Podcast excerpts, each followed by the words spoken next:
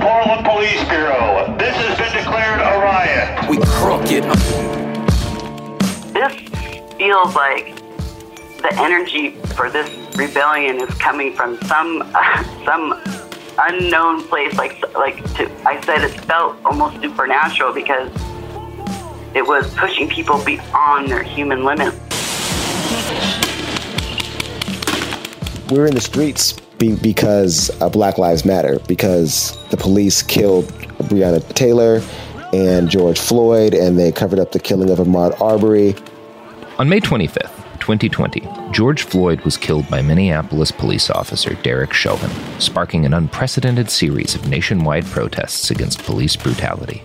At first, the protests in Portland were like the protests everywhere else, but then they just kept going and going for more than a hundred consecutive nights of tear gas, rubber bullets, and beatings. Militarized federal police came in with experimental chemical weapons. Right wing vigilantes started showing up, shooting into crowds and throwing homemade explosives at activists.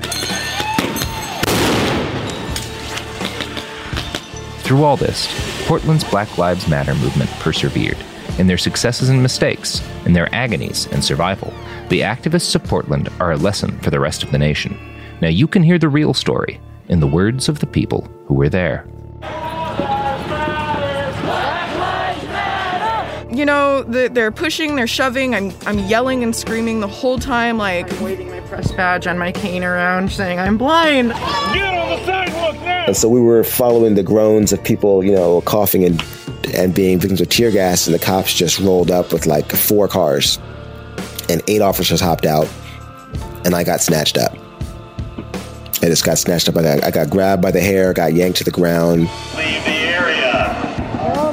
Failure to follow this direction may subject you to arrest or use of force, including crowd control munitions. Crooked. Listen to Uprising, a guide from Portland, on the iHeartRadio app, Apple Podcasts, or wherever you get your podcasts.